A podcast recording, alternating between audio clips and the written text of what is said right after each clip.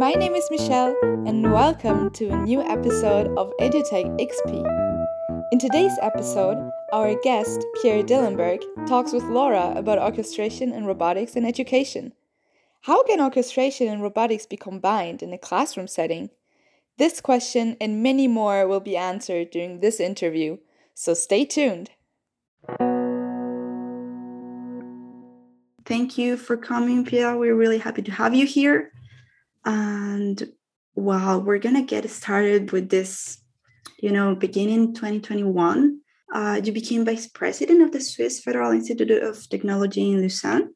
So I'm really curious of what's your scope of duties at the moment, and in general, if you maybe help us and contextualize what that institute is. So the Swiss Federal Institute of Technology is um, what its name is saying, which is um, it's a school of engineering, architecture, and sciences, usually in the top five in Europe and top 20 in the world. My current role is to be the associate vice president for education. It means I have to manage 10,000 bachelor master students and 1,000 teachers in these sweet days of a pandemic. And um, the real question is not what is my job, but how does it relate to education research and um, that does not occur very often. That actually, the, the, decision I have to take as vice provost, let's say, uh, the decision I have to take are really driven by evidence, by, by research results. But from time to time, I have to bring, I manage to bring a meta analysis into some of the meetings and to, to explain to my colleagues from mathematics, chemistry, uh, mechanical engineering, what is a meta-analysis and why we should trust the result of a meta-analysis. Mm, I understand. It's like gathering all the information and helping the other areas as well. So really interesting. Thank you.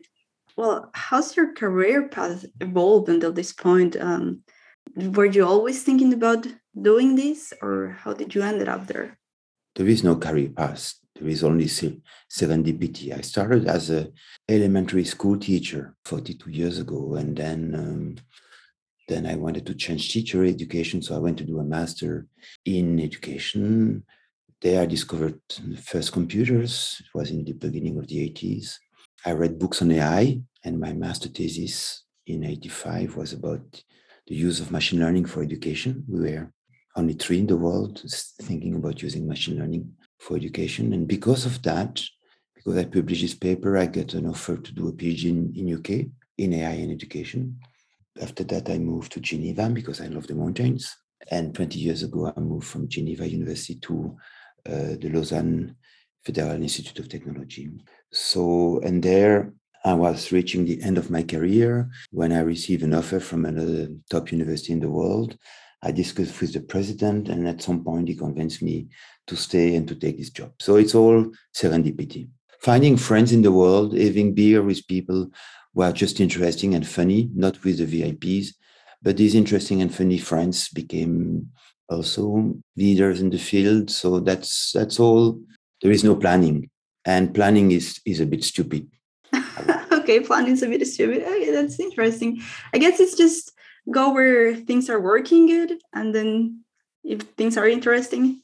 It's not a question of luck exactly. It's not a question of plan and strategy. It's just when an opportunity occurs do you jump on it or not? So for instance i went to do a phd in ai in england and i did not speak english and i did not i had not taken any computer science class.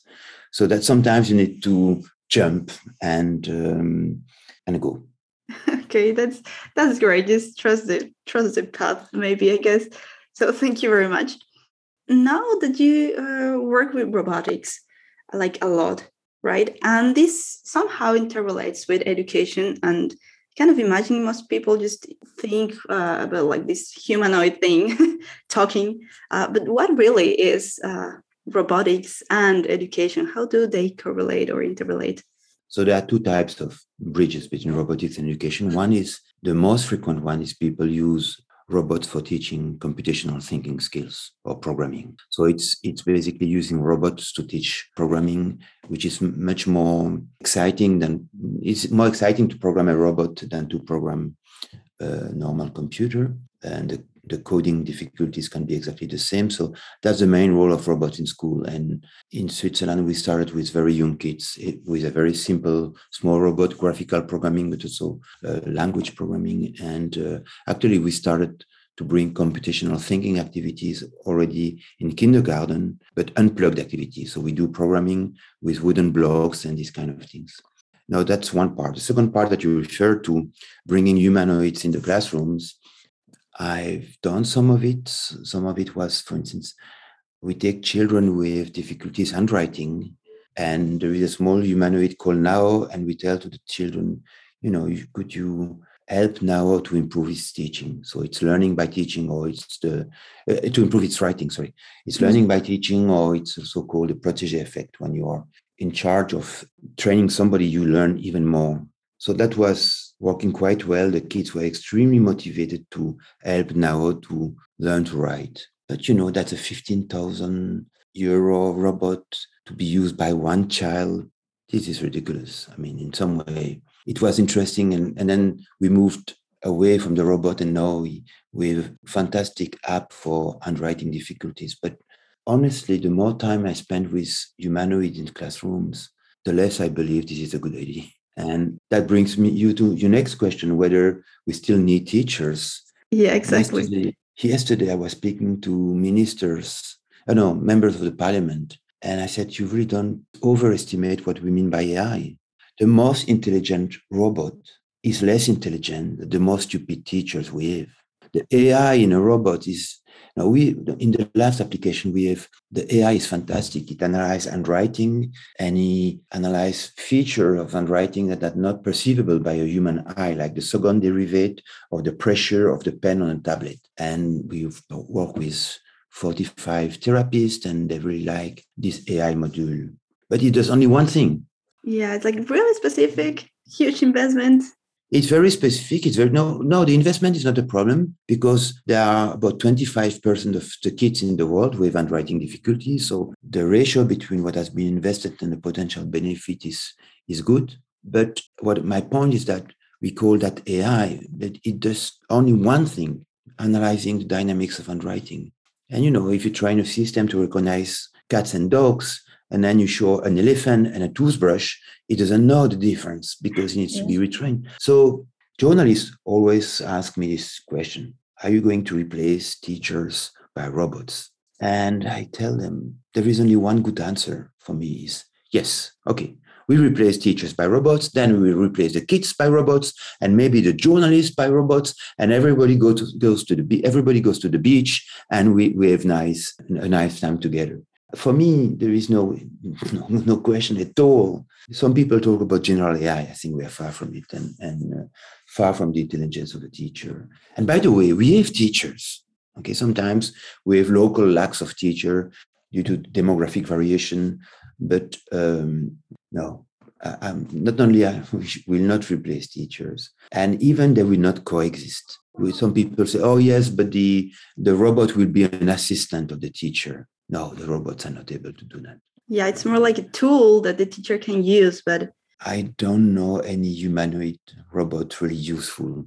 They are nice, interesting research project, and that's fine to do research project on this. But um, even the robots that you see sometimes in the shops to welcome customer, in the shopping centers and so on, well how do you orchestrate that like how do you combine teacher and whatever type of ai yeah in the classroom so let's forget about humanoids huh? yeah because that's that's a really popular idea but not not sure that's the that's the way to go yeah so if I take this last AI thing we've done, this, was, this is an app for uh, remediating handwriting difficulties. So we make the analysis and then games to practice pressure, tilt, and so on. So, so when I go to decision makers or teacher, I say, you are not going to put kids for one hour in front of an, an iPad. That's not the life of a classroom. You are going to create four groups, four tables. On one table, they play in with the iPad, with the AI app on the iPad. Second place, you have a sandbox where they write letters in the sand. That's more useful for the understanding the shape of the letter. A third table where they write letters in the back of their friend, and the friend has to guess the letter, and a fourth table where they write on paper, and so on. And then you do that for 15 minutes, and then you shout rotate, and they rotate. And so that's typically a task of orchestration. When you have multiple activities, some of them can be individual, some of them can be in teams, and you have to manage the transition between these activities. And that's a typical example of orchestration. Now, when it's about robotics, I have a PhD student, um, Sina Shahmoradi, is finishing his PhD on specifically the orchestration of robotic classrooms, not with humanoid, but with small robots. Mm-hmm. There is a small robot at EPFL called Thymio. They sold 70,000 of them that is used for teaching programming. And it's not easy for teachers. The kids are working with the robots.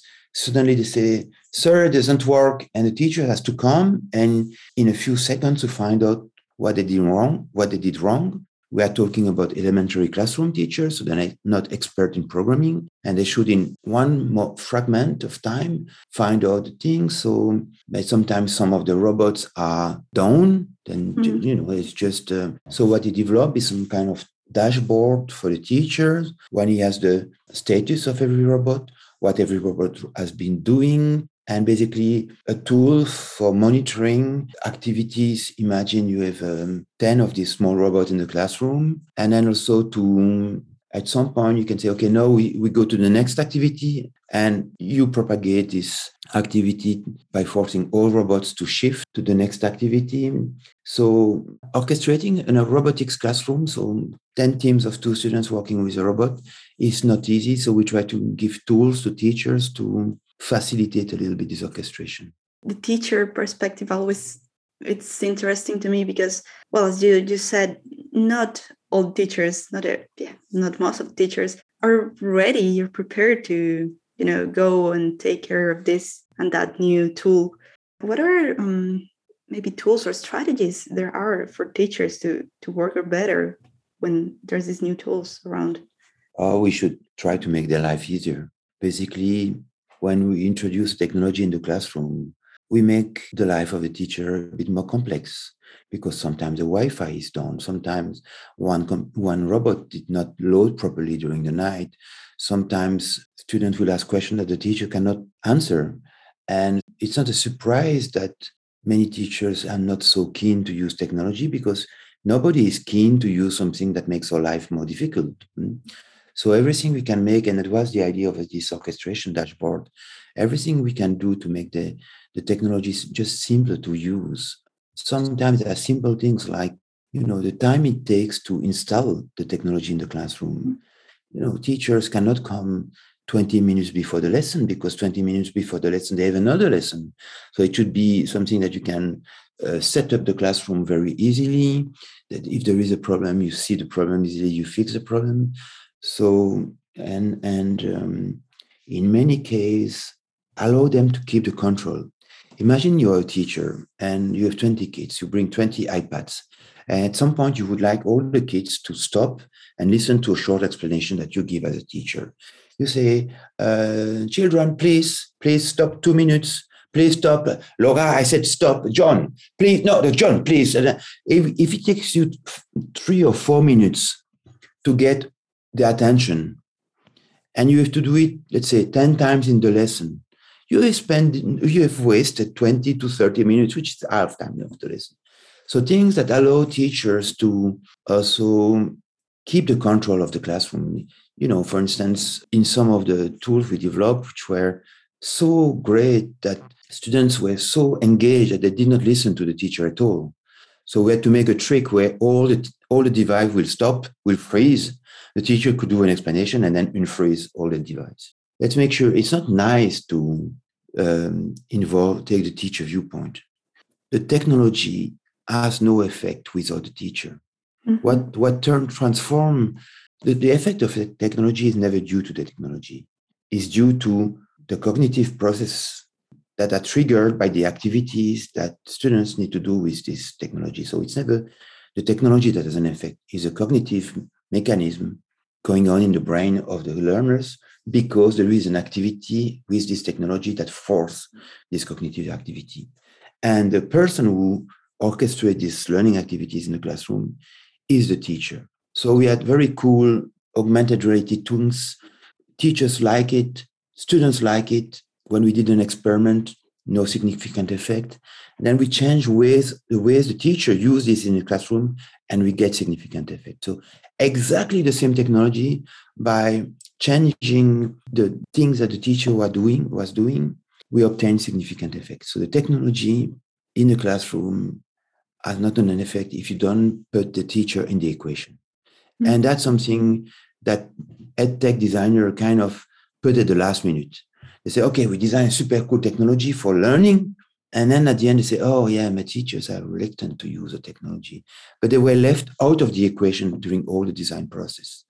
So, really, um, it's not just to be politically correct that I'm talking about teachers, it's because they are the key to make something effective. Yeah, of course. In the end, they're the ones who are there with, with children or, or, well, anywhere, universities as well. So, well, thank you. What other challenges do you see there in, in this merging robotics and education because once the teachers uh, maybe training something else probably that one challenge is to find convincing activities. So as i said there is all the people who do who teach computational thinking skills programming with robots. That's fine. That's convincing. For the other ones we have a small robot called cellulo that we've used across many activities. Very nice extremely nice. You can play one person can control a swarm of 10 robots and so on. You can find video online. It's called Cellulo. But um, none of the activities we design, we had this moment where a teacher would say, ah, yes, there is something I can teach with this that I could not teach with something else. And that's the point we're looking for.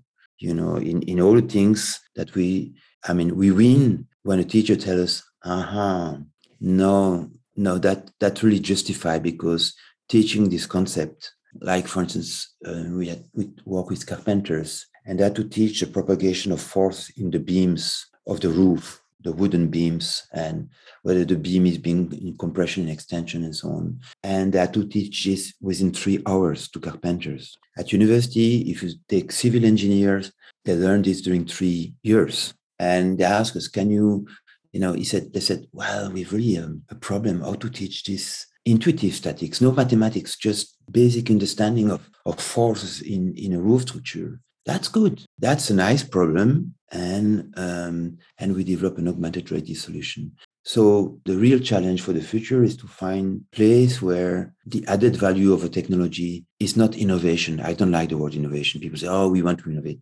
No, the added value is that we, we bring a solution to a problem. Mm-hmm. And uh, when people start a PhD, I say, no, find a problem. Problems are delicious. If you address a real problem and um, if you go to the teachers and you say, what is your problem? That's not a good question. The teacher would reply, well, young people are lazy. Yeah. Young people cannot focus because they spend too much time on their phone. Yeah, okay. It takes months to identify a problem of something that is very difficult to teach or and where digital solution could bring uh, an added value. It, it, takes it takes six months, but um, then at the end you have something where people say, "Why would we use the technology for that? It's so easy to do otherwise."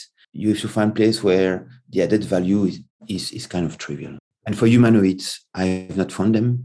For smaller robots and other application, we can find them that's also an opportunity to future research, right? Like finding the right problem. Oh, the research is not finding the right problem. Is when you found a good problem, then you can do creative applications. Creativity is always um, more necessary if the problem is very constrained. So if if I ask you draw an elephant, you need less creativity than if I tell you, draw an elephant with a mug and a candle and a pair of glasses and draw an elephant with, build an elephant with that.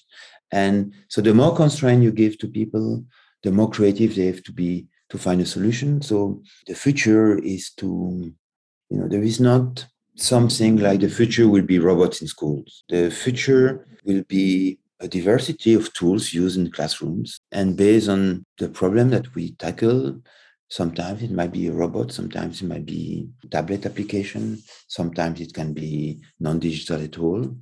Um, the future is not one technology, it's, is a diversity of tools for, for different users. But uh, as I said before, I don't know what is the future. yeah. And if I would know, know, probably I would be depressed, or anyway, I would be sad. Anyway, knowing the future is maybe, you know, in the future we will all die basically. So that's not that's the only certitude. So it's not very fun. So let's let's enjoy um, doing research today and the future. You know, just think about the pandemic. If you would have said two months before, you know, the pandemic, in two months everybody will take lessons on Zoom at home, people will say, Are you crazy? And so have, have no clue. What we try to push with this new joint doctoral program that we have with ETH Zurich is to bring scientists with um, a potential of impact by we take basically people with a master in science and technology or engineering and train them into learning science so that they have this double this double background of education and engineering.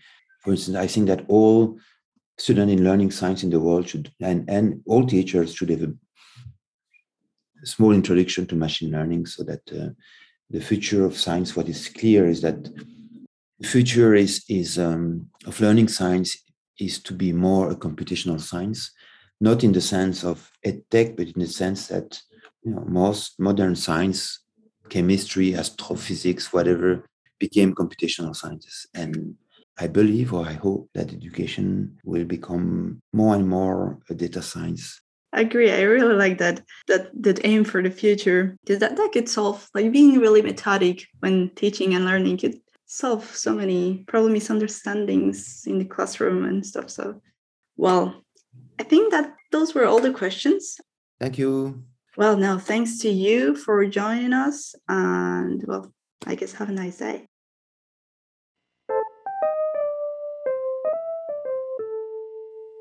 Technology is getting more advanced every day. Today, using robots in a classroom seems suddenly completely possible, while 20 years ago, no teacher would have guessed this development. To find out more about the connection of education and technology, make sure to also listen to our next episode, which will be about artificial intelligence.